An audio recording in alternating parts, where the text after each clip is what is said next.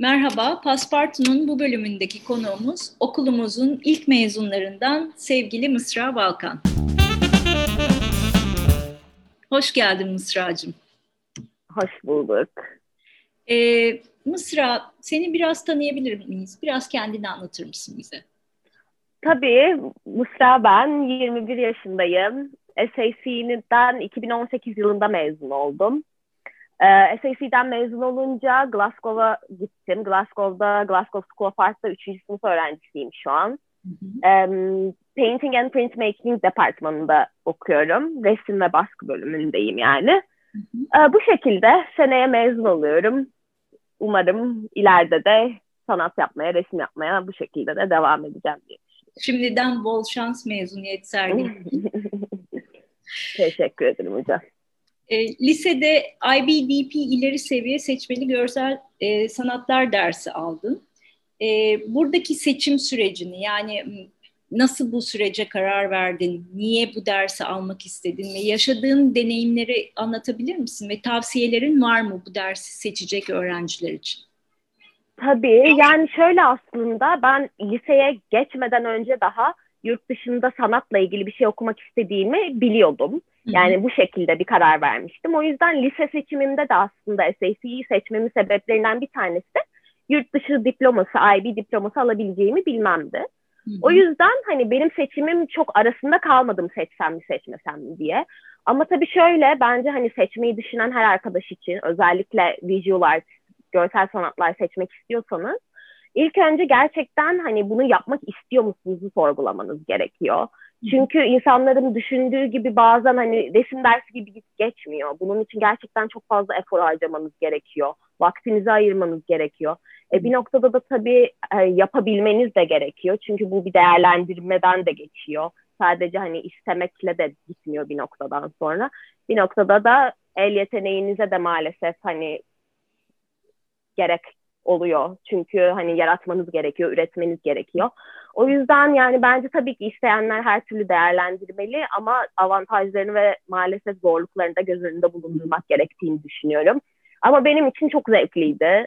Yani bir sürü saat, daha liseden bu şansı sahip olmak, yani bu kadar saat resim dersi alabilmek, sizinle vakit geçirebilmek, sizden feedback alabilmek çok güzel bir deneyimdi benim için.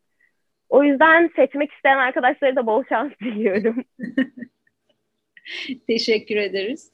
E, demin üniversitenden bahsettin. Biraz daha detaylı anlatabilir misin tam spesifik bölümünü veya üniversite seçerken e, nelere dikkat ettin? E, hep İngiltere ya da Amerika mı, ya da yani hani hangi ülkeler kafanda vardı ve sebeplerini de biraz açıklayabilir misin acaba? Tabii ki. Ya şöyle, aslında ben e, üniversite araştırmalarına I B seçtiğim yıl çok fazla detaylı bir şekilde başlamıştım. Hatta ondan öncesinde başlamıştım. dokuzuncu onuncu sınıfta. Hı hı. Hani nerede okuyabilirim? Hangi bölümler bana daha uygun? Hangi ülkedeki bölümlerin nasıl eğitim sistemleri var? Çünkü bunlar çok önemli. Hani bir ülkeye gitmek isteyebilirsiniz ama eğitim sistemini iyice araştırmadan hani kendinizi bir boşlukta da bulabilirsiniz. Hı hı. Ya da size uymadığını fark edebilirsiniz. Hı hı. Tabii bir de ya- yaşamak istediğiniz yer de çok önemli. Ben mesela yaşamak istediğim yerleri önce belirlemiştim. Hani Amerika'da işte New York'a gidebilirim, belki L A'ya gidebilirim. O okullara, oradaki okulları araştırayım dedim. Birleşik Krallığın sanat açısındaki eğitim sisteminin bana uyacağını düşündüğüm için İngiltere'de bir sürü okula başvurdum. Bunun dışında ekonomik anlamda da başka bir seçeneğim olsun diye Hollanda, e, hı hı. İtalya gibi okullara da baktım, ülkelere de baktım. Hı hı. O yüzden yani benim en büyük tavsiyem iyice araştırılması. Ben araştırdıktan sonra İngiltere'de ya da Birleşik Krallık'ta okumak istediğimi fark ettim. Hı hı. Ve e, seçeneklerim hani beş seçeneğe falan indirdim, birinci top beş seçeneğime. Ve Glasgow'da açıkçası ikinci sıradaydı. Birinci sırada Londra'daki okullar vardı. Fakat hani orada yaşayacağınız için de bir noktada ekonomik, ailenizin neyi karşılayıp neyi karşılayamayacağı da önemli. Hı hı. O yüzden de Glasgow ikinci tercihimde orası oldu ve gayet de memnunum açıkçası. Çok iyi bir sanat okulu çünkü çok hı hı. benim eğitim anlayışıma uygun. Hı hı. Çok fazla stüdyo ağırlıklı. Genellikle resim yaparak geçiriyorsunuz günlerinizi. E, tabii daha akademik bir eğitim anlayışı isteyen arkadaşlar da daha farklı bir şekilde, daha farklı bir okul bulabilirler kendilerine göre. Ben dediğim gibi Painting and Printmaking departmanındayım. Hı hı. E, ama bu tabii ki şey demek olmuyor, yani ben sadece resim ya da baskı yapmalıyım anlamına da gelmiyor. Hı hı. Yani sadece yaratıcı olmanız gerekiyor. Yani ben istersen video çekiyorum, istersen fotoğraf çekiyorum. Hı hı. Bu açıdan da çok açık ve güzel. O yüzden yani açıkçası heyecan verici bir süreç üniversite. İstediğin şeyi okumak, hı hı. sanatçılarla konuşma fırsatı yakalamak, senin gibi düşünen insanlarla aynı stüdyoyu paylaşmak. Hem seni çok besleyen hem de sana çok şey öğreten bir şey bence. Hı hı. Yani pratik yapıyor oluyor olman, e, o kadar saat orada atölye ortamında çalışıyor olman, özellikle e, resim ve özgün baskı alanında tabii e, bu bölümü seçtiğin için e, sanat pratiğinde de çok gelişmeni tabii e, sağlıyor anladığım kadarıyla. Kesinlikle, yani ben mesela üniversiteye geçmeden önce hani baskı anlamından hani ne kadar çok şey bilmediğimi falan fark ettim, hı hı. üniversiteye gidince. Teknik anlamda da çok şey öğreniyorsunuz. Ama teknik anlamda hani lisedeki gibi kimse sizin karşınıza oturup size bir şey anlatmıyor aslında. Sizin kendinizin keşfetmeniz gerekiyor, ne yapmanız gerektiğini. Hani tabii ki makinelerin nasıl kullanılacağını anlatıyorlar başta ama ondan sonrasını birazcık senin deneyimleyip pratik yapıp öğrenmen gerekiyor. Bu resimde de aynı şekilde. Kimse size hani ne yapmanız gerektiğini anlatmıyor. Çünkü yapmanız gereken aslında kendiniz olup kendiniz özgün bir şekilde üretmeye başlamanız. Hı hı. O yüzden de evet, yani çok önemli, değerli bir fırsat. Hı hı. Sanat okumak ve özellikle de yurt dışında sanat okumak. Ve ben de beslenebileceğim kadar beslenmeye çalışıyorum açıkçası şu anda. Harika. Harika. Ee, peki e, üretim sürecinden biraz bahsedelim. Bir fikri işe dönüştürme sürecin nasıl gelişiyor? Seni besleyen etkenler nelerdir? Yani şöyle, ben aslında birazcık e, sezgisel çalışıyorum diyeyim. Yani e, daha çok ben yapmaya başladığım zaman bir fikir doğuyor. Yani genelde mesela şöyle anlatayım, ben yanımda her zaman bir sketchbook taşırım. Çünkü Hı. hani sadece elimi çalıştırmak için bazen karalamalar yaparım. Hani hiçbir anlamı olmayan şeyler yapmayı da seviyorum. Karalamalar, karışık şeyler, sadece çizgiler, belki sadece bir renk. Ve sonra bunlara dönüp bakıp o karmaşanın içerisindeki o ufak şeyleri görerek daha çok üretmeye başlıyorum. Yani görsel olarak düşündüğüm için daha çok bir şeyleri görmek, bir şeylere bakmak beni besleyen bir şey. Hı hı. E tabii bu başlamadan önce de yani yaşadıklarım, gördüklerim, medyada olan şeyler ya da toplumsal olan olaylar, tabii ki bunların hepsinin etkisi var. Hı. Ve bunların etkilerini bazen yaparken ilk başta fark etmiyorum da. Hı. Ama sonrasında dönüp baktığım ve hani anlamaya çalıştığım zaman ne yaptığımı, özellikle soyut çalıştığım için bu önemli, yani dönüp ne yaptığını sorgulamak. Hı. O yüzden de sanırım yaparak keşfediyorum ve anlıyorum demek daha doğru. Çizmeye başladığım, boyamaya başladığım zaman bir fikir üretmeye başladığımı düşünüyorum. Görsel bir şey çıktıktan sonra da bazen bir fikir ortaya çıkıp onu daha çok geliştiriyor da olabiliyorsun bazen. Evet evet, kesinlikle. Yani ilk adım benim için düşünmek değil de ilk adım çizmek oluyor. Sonrasında o çizimle beraber düşünceler de gelişiyor. Hı hı, harika.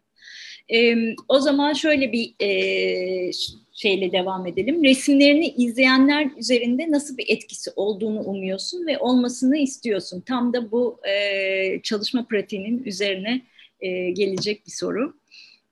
Evet, ya aslında bu çok zor bir soru bence. Hani hiçbir sanatçının da buna çok rahatlıkla cevap verebileceğini düşünmüyorum.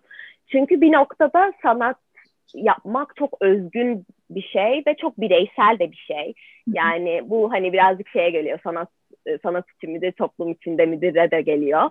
Yani ben şu anki pratiğimde, şu anki yaptığım işlerde e, bir çok öznel ve çok subjektif olduğu için izleyenlerin ilk başta ne düşüneceğini ya da ne hissetmesi gerektiğini düşünmüyorum açıkçası. Hı hı, hı. Ve soyut işlerde yaptığım için, daha abstract çalıştığım için hı hı. de Hı hı. İlk önce kendi ne hissettiğimi anlamam gerekiyor iş yaptıktan sonra. Hı hı. Ve bunun üzerine ben hani kendi işimin üzerine düşündükçe insanların da ne düşünebileceğini, ne hissedebileceğini o zaman sorgulamaya başlıyorum.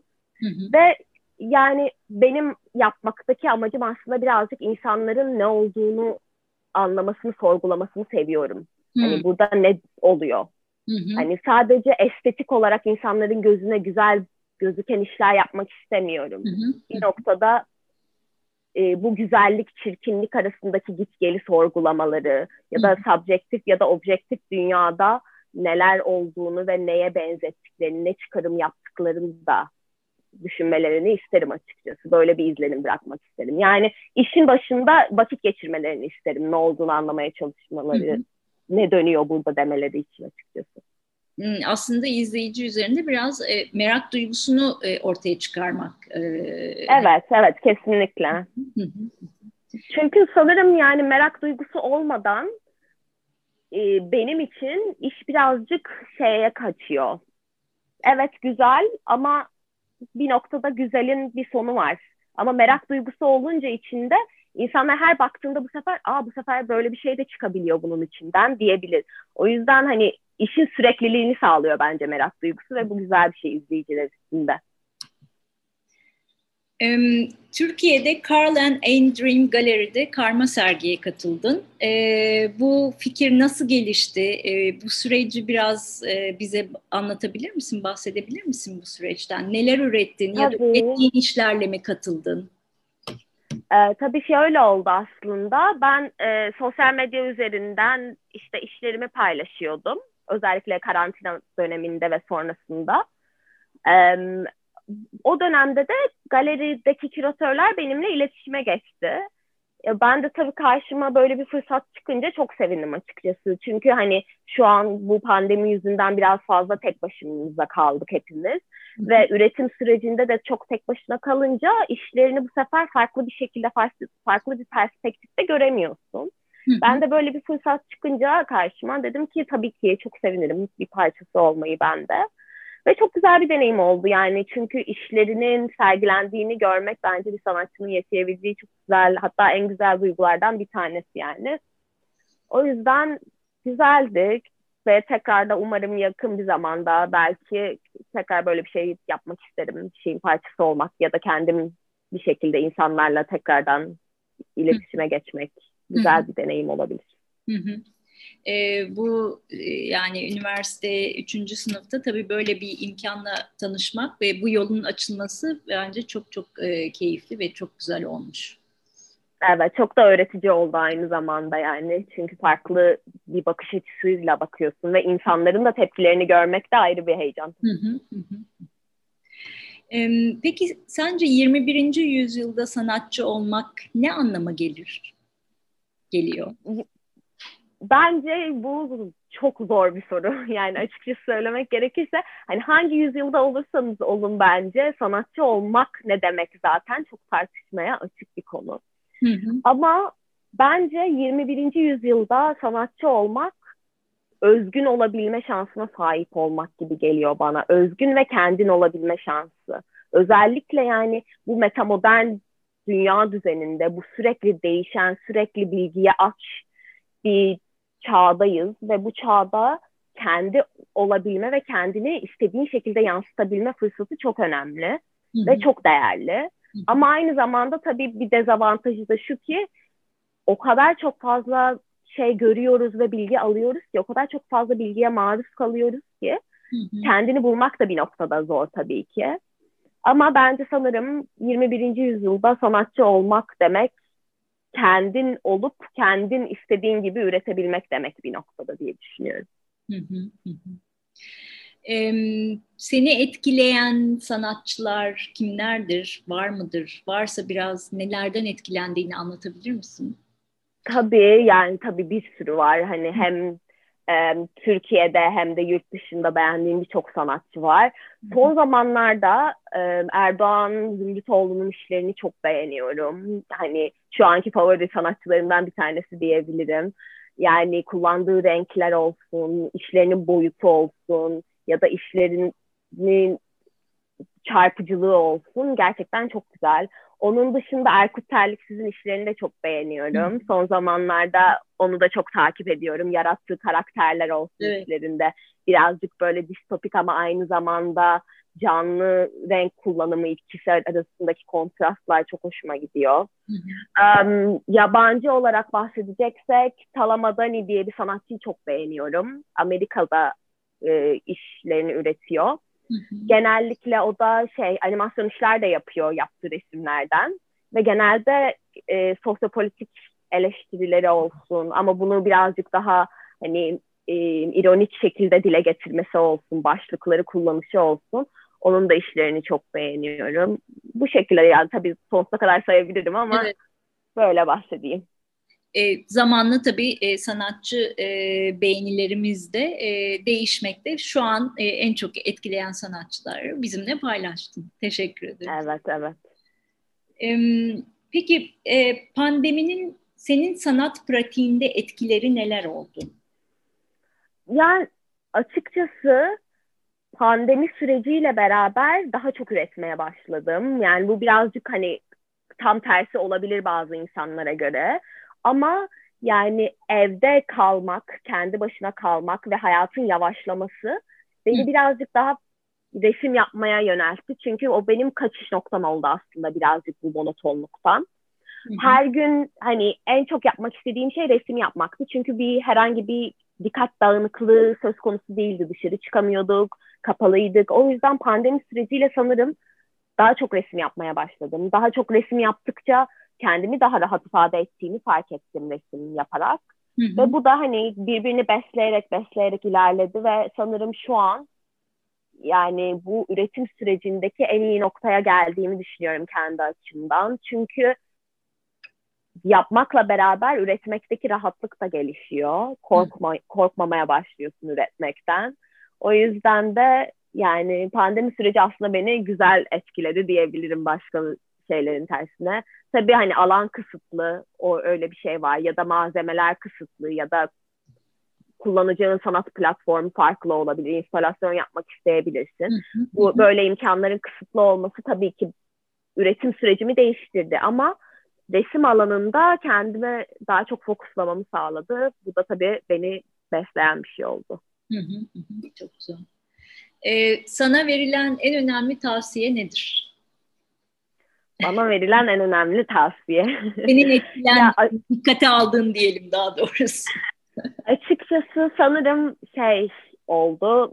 Sanatçı, yani ben hep şeyden çok korkuyordum. Özellikle lise dönemindeyken başvuru sürecinde.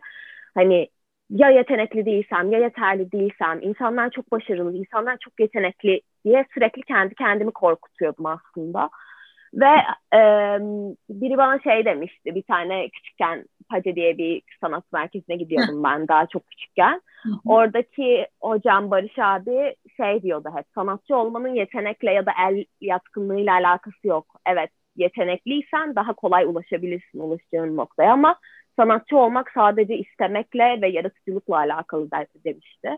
Ve sanırım hep bunu kendime hatırlattım bu süreçte. Yani her zorlandığım süreçte sanatçı olmanın yetenekli değil, sanatçı olmanın istemekle alakası var diyerek istediğim noktalara ulaşıyorum gibi gözüküyor. O zaman Barış abiye sevgiler buradan. Evet, çok çok büyük sevgiler. Ee, son olarak sanat okumak, sanatçı olmak isteyen genç arkadaşlara neler yapmalarını önerirsin veya neler yapmamalılar? Ya az önce söylediğim gibi bence kendilerini korkutmalarına hiç gerek yok. Yani Hı. istemsiz olarak o dönemlerde stres altındayken insanın en kolay yapabileceği şey kendini sabote etmek aslında bir noktada. Hı. Bence ilk başta kesinlikle ne istediklerine karar vermeliler. Ve bu isteklerinin arkasında durup onun için çok çalışmaları gerektiğini düşünüyorum. Yani özellikle resim okumak ya da sanat okumak istiyorsanız sürekli üretmeniz gerekiyor. Üretmeyi kestiğiniz zaman bu sefer sıkışıp kalıyorsunuz olduğunuz yerde. O yüzden yanınızda hep bir sketchbook'unuz olsun ya da hep çizebileceğiniz, yazabileceğiniz, üretebileceğiniz bir şeyiniz olsun. Benim tavsiyem. Ee, ne yapmaları gerekiyor? Özellikle yurt dışında okumak istiyorsanız araştırmanızı iyi yapın. Araştırma çok önemli. Ne istediğini bilmek ya da ne için bir çaba harcadığını bilmek. Ve planlı olmak da çok önemli tabii ki. Hani evet, sanat okumak belki başka bir bölümden birazcık farklı olabilir, yaratma süreci ya da çalışma süreci. Ama tam olarak planlı bir şekilde çalışırsanız, planlı bir şekilde portfolyo hazırlamaya kendinizi verirseniz, o zaman bence önünüzde duracak hiçbir şey yok. Sadece kendinizi ne kadar iyi geliştirebileceğinizi bilip bunun için çalışmanız gerekiyor diye düşünüyorum. Teşekkür ederiz. Ee, önemli. Rica ederim. Paspartu'ya katılımından dolayı ve gerçekten bu keyifli sohbet için sana çok teşekkür ediyorum Mısra'cığım. Ben çok teşekkür ederim davet ettiğiniz için. Çok güzel oldu böyle sohbet etmemiz tekrardan. Görüşmek üzere. Görüşürüz.